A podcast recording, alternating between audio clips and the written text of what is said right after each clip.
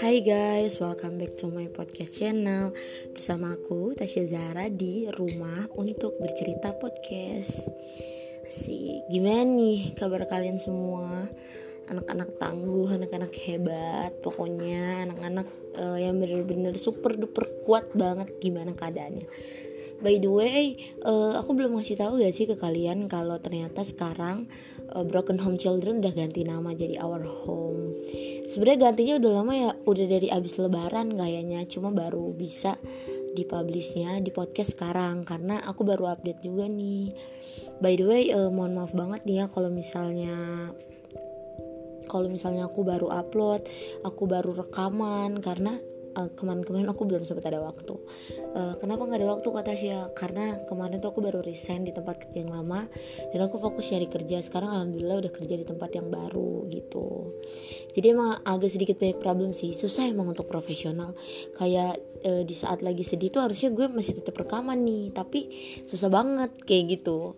Jadi belum ada moodnya ya ibaratnya. Tapi sekarang aku usahakan untuk tetap bisa rekaman dan tetap bisa membagikan kisah-kisah kalian ke podcast ini tapi by the way hmm, kabar kalian semua baik dong baik gak aku harapnya sih baik-baik aja ya pokoknya aku pengennya kalian baik-baik aja by the way uh, ini aku mau bacain satu cerita. Kita bacain satu cerita dulu ya. Baru nanti um, kita bahas ceritanya oke? Okay? tapi aku mau sambil cari-cari dulu nggak apa-apa. Kalian bisa sambil ambil minum atau ambil headset untuk mendengarkan podcast ini supaya lebih hmm, menarik lagi. Kalau pakai headset kan kayak lebih mendalami ya gak sih? Gitu. Tunggu bentar ya. Bentar aja aku soalnya belum nyiapin ceritanya sama sekali karena saking banyak yang cerita kan aku jadi bingung banget mau mau mau ambil cerita yang mana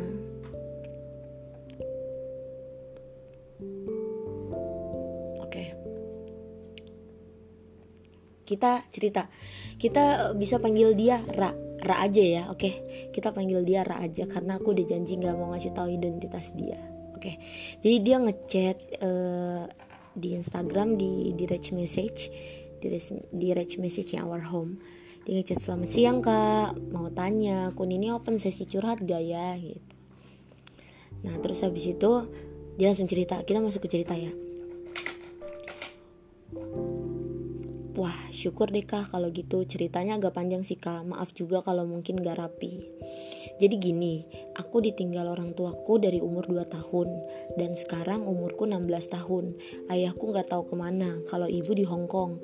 Aku sama ibu gak begitu dekat Seperti ibu dan anak lainnya. Malahan nyaris seperti musuh Oke.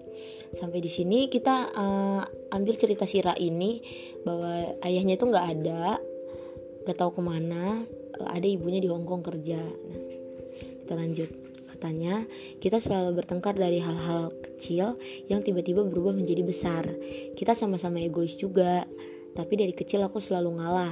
Tepat saat aku kelas 5 SD, waktu itu aku tinggal cuma sama kakek. Aku bener-bener bebas saat itu. Aku mulai mengenal dunia luar, dalam artian aku sudah ngerokok dan mabuk-mabukan.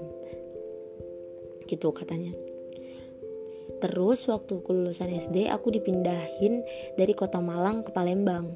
Aku dipisahkan dari sahabatku dari kecil yang selalu ada buat aku. Aku yang dari kecil emang udah benci sama ibuku karena mikirnya orang tua aku cerai karena keegoisannya. Saat itu aku tambah benci lagi. Tahun pertama di sana aku selalu nangis dan minta pulang. BTW di sana aku ikut omku. Lalu setelahnya aku sudah mulai beradaptasi dengan sekitar. Tahun lalu aku pulang dan kembali ke Malang. Aku dan ibuku jadi semakin sering bertengkar sekarang, apalagi di tahun ini. Aku dituduh maling di rumah ibuku yang baru. Aku dikatain segala macam tiap kali berantem sama beliau. Mulai dikatain bangsat, bajingan, dan yang lain-lain. Aku selalu dekat dengan omku, adik ibuku yang terakhir. Dia udah kayak kakak kandungku sendiri. Dia selalu ada buat aku. Malahan dia tetap baik sama aku walaupun sekarang ibuku udah putus hubungan sama saudara-saudaranya. dari kecil aku selalu nggak setuju kalau ibu menikah Aku punya impian setelah kerja nanti aku pengen hidup berdua sama ibu. Aku juga akan bawa ibuku setelah menikah nanti. Tapi setelah beberapa tahun kemudian aku mengubah pemikiranku. Aku tahu ibuku berhak bahagia. Mungkin dia butuh laki-laki untuk mendampingi dia di masa tuanya nanti. Aku setuju dia menikah asal beliau nggak punya anak lagi. Terus dia si ini nunjukin chat-chatannya sama ibunya. Intinya mereka debat tentang kayak ini mama boleh nikah gak gitu dan siranya kayak apa alasannya gitu inti perdebatannya ya lanjut beliau izin menikah. Katanya udah pernah nikah siri lama. Tapi aku nggak pernah tahu siapa calon ayah tiriku. Menurut kakak aku egois gak kalau pengen ibuku gak punya anak lagi? Aku gak pengen punya adik karena aku belum siap dan juga karena aku selalu setiap hari bertengkar dengan ibu. Aku selalu mikir apa jadinya kalau sampai aku punya adik tiri dari ibu. Bahkan selama aku jadi anak tunggal aja aku selalu salah di mata ibu. Aku selalu dituntut untuk jadi sempurna. Padahal beliau harusnya tahu sampai mana batas kemampuanku. Ibuku juga selalu meremehkan setiap kemampuanku. Kalau waktu kecil aku selalu diam pas beliau marah, kali ini aku udah mulai berontak. Aku ngerasa capek karena terlalu ngalah, tapi kata nenekku wajar, karena yang namanya orang tua mau menangnya sendiri. Aku paham dan aku mengerti kak, tapi aku juga punya perasaan. Nenekku selalu dukung ibuku, sedangkan aku gak ada yang dukung. Itu aja dulu ya kak, hehe, terima kasih atas waktunya. Asik. Asik banget ceritanya walaupun pasti luka maksudnya bukan asik yang yang kayak wah asik banget nih seneng gitu. Enggak ya maksudnya kayak asik banyak pelajaran yang bisa kita ambil dari sirah ini. Uh, bener ya kalau kata neneknya Sira ini eh, orang tua itu suka pengen uh, benernya sendiri suka pengen menangnya sendiri. Makanya aku nggak pernah berhenti bilang bahwa kalau menurut aku orang tua itu nggak pernah bisa disalahin benar itu. Jadi kayak misalnya nih ya kita punya salah atau kita uh, punya sesuatu yang salah lah intis kesalahan besar lah. Dia pasti bakalan bisa nyalain kita dan ngungkit-ngungkit terus. Tapi sedangkan anak ketika dia disakitin sama orang tuanya bahkan kita nggak bisa nyalahin kayak lu sih bapak nggak bener gitu. Kita bisa ngomong kayak gitu tapi nggak akan nggak akan bisa kita kayak nggak eh, nggak uh, menghormatin dia. Karena itu tuh sebuah kewajiban. Mau mulut kita bilang sebenci apa pun mau hati kita sedongkol apa pun ya dia tetap orang tua gitu. Saran dari aku ya untuk si Fir ini uh, bener banget kata nenek kamu. Karena itu tuh nggak bisa disalahin. Ya separah apa pun keadaan mereka seancur apa pun dia ke kita kita nggak bisa kesel apalagi nuntut sekarang gini deh kalau misalnya kalau misalnya kita ngelarang nih e, mama nggak boleh ya punya anak lagi dari suami yang sekarang gitu. Ya ya udah emang mama bakalan nurut? Kan enggak. Yang yang makin dikekang itu malah makin jadi bukan cuma anak muda aja. Tapi yang dikekang makin jadi pun orang tua bisa melakukan hal itu gitu. Jadi nggak bisa dipaksa kayak kita juga nggak bisa nuntut yang kayak mama nggak boleh ini itu mama nggak boleh ini itu. Karena ya gimana pun orang tua juga punya jalan dia sendiri. Kadang aja orang tua selalu ngerasa jalan kita tuh oh ini yang terbaik loh gitu. Apalagi untuk diri dia sendiri pasti dia ngerasa ngapain gue minta saran ke anak? gitu loh. Kadang ada orang tua yang kayak gitu ya. Dia udah ngerasa keputusan dia yang terbaik ya udah itu yang terbaik gitu. Sekarang umur kamu udah berapa tahun? 17 tahun kan. Menurut aku sekarang udah fokus aja gitu loh fokus aja apa yang kamu mau apa mimpi kamu apa tujuan kamu hidup di dunia ini. Uh, kalau ngomongin yang kamu baru tahu uh, apa namanya nikah siri gitu ibu kamu gitu gitu. Aku juga punya punya cerita yang sama gitu. Cuma aku nggak bisa yang kayak kesel gitu loh ke orang tua. Kenapa? Karena mau dibalik kesel mau nangis mau sampai ribut segala macem itu nggak akan ngubah keadaan gitu. Jadi percuma banget gitu. Jadi untuk seri ini kalau misalnya aku kasih saran sedikit kayak uh, percuma kita ngurusin uh, bukannya kita berhenti untuk peduli atau ngurusin ibu kita ya ibu kamu Fir khususnya. Nah jadi berhenti untuk kayak ngasih tahu ke mama kayak e, mah uh, jangan ini jangan itu ya jangan ini jangan itu ya. Orang tua itu belum tentu akan ngedengerin hal itu.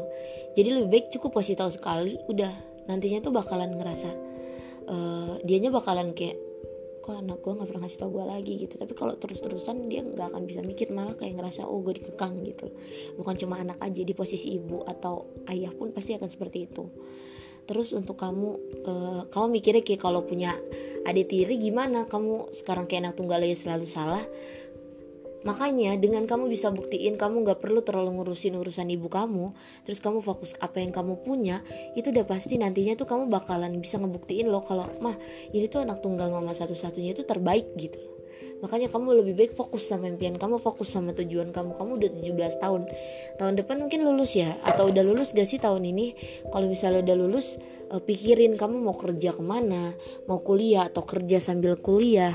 Intinya intinya tentuin lah langkah kamu tuh mau ke mana gitu.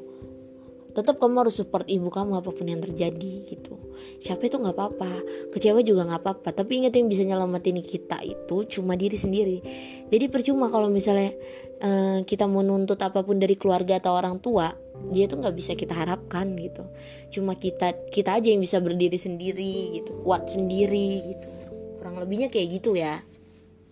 Aku nggak bisa gak bisa ngasih saran yang spesifik banget. Tapi aku yakin kamu kuat. Kalau kamu gak kuat kamu gak akan mungkin bisa ada di titik ini. Terus untuk yang masalah tadi kamu bandel gak apa-apa. Namanya anak muda hal-hal apa pun dicobain gitu. Yang terpenting adalah kamu tahu ketika kamu melakukan sesuatu resikonya itu seperti ini resikonya itu seperti itu. Supaya nantinya kamu nggak nggak nyesel gitu loh.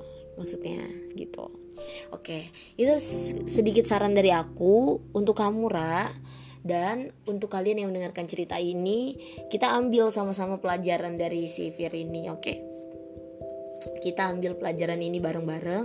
Terus untuk kalian yang mau cerita bisa banget DM, DM Instagramnya Our Home karena sekarang Our karena sekarang Our Home udah nggak punya tim lagi, jadi aku ngehandle sendiri.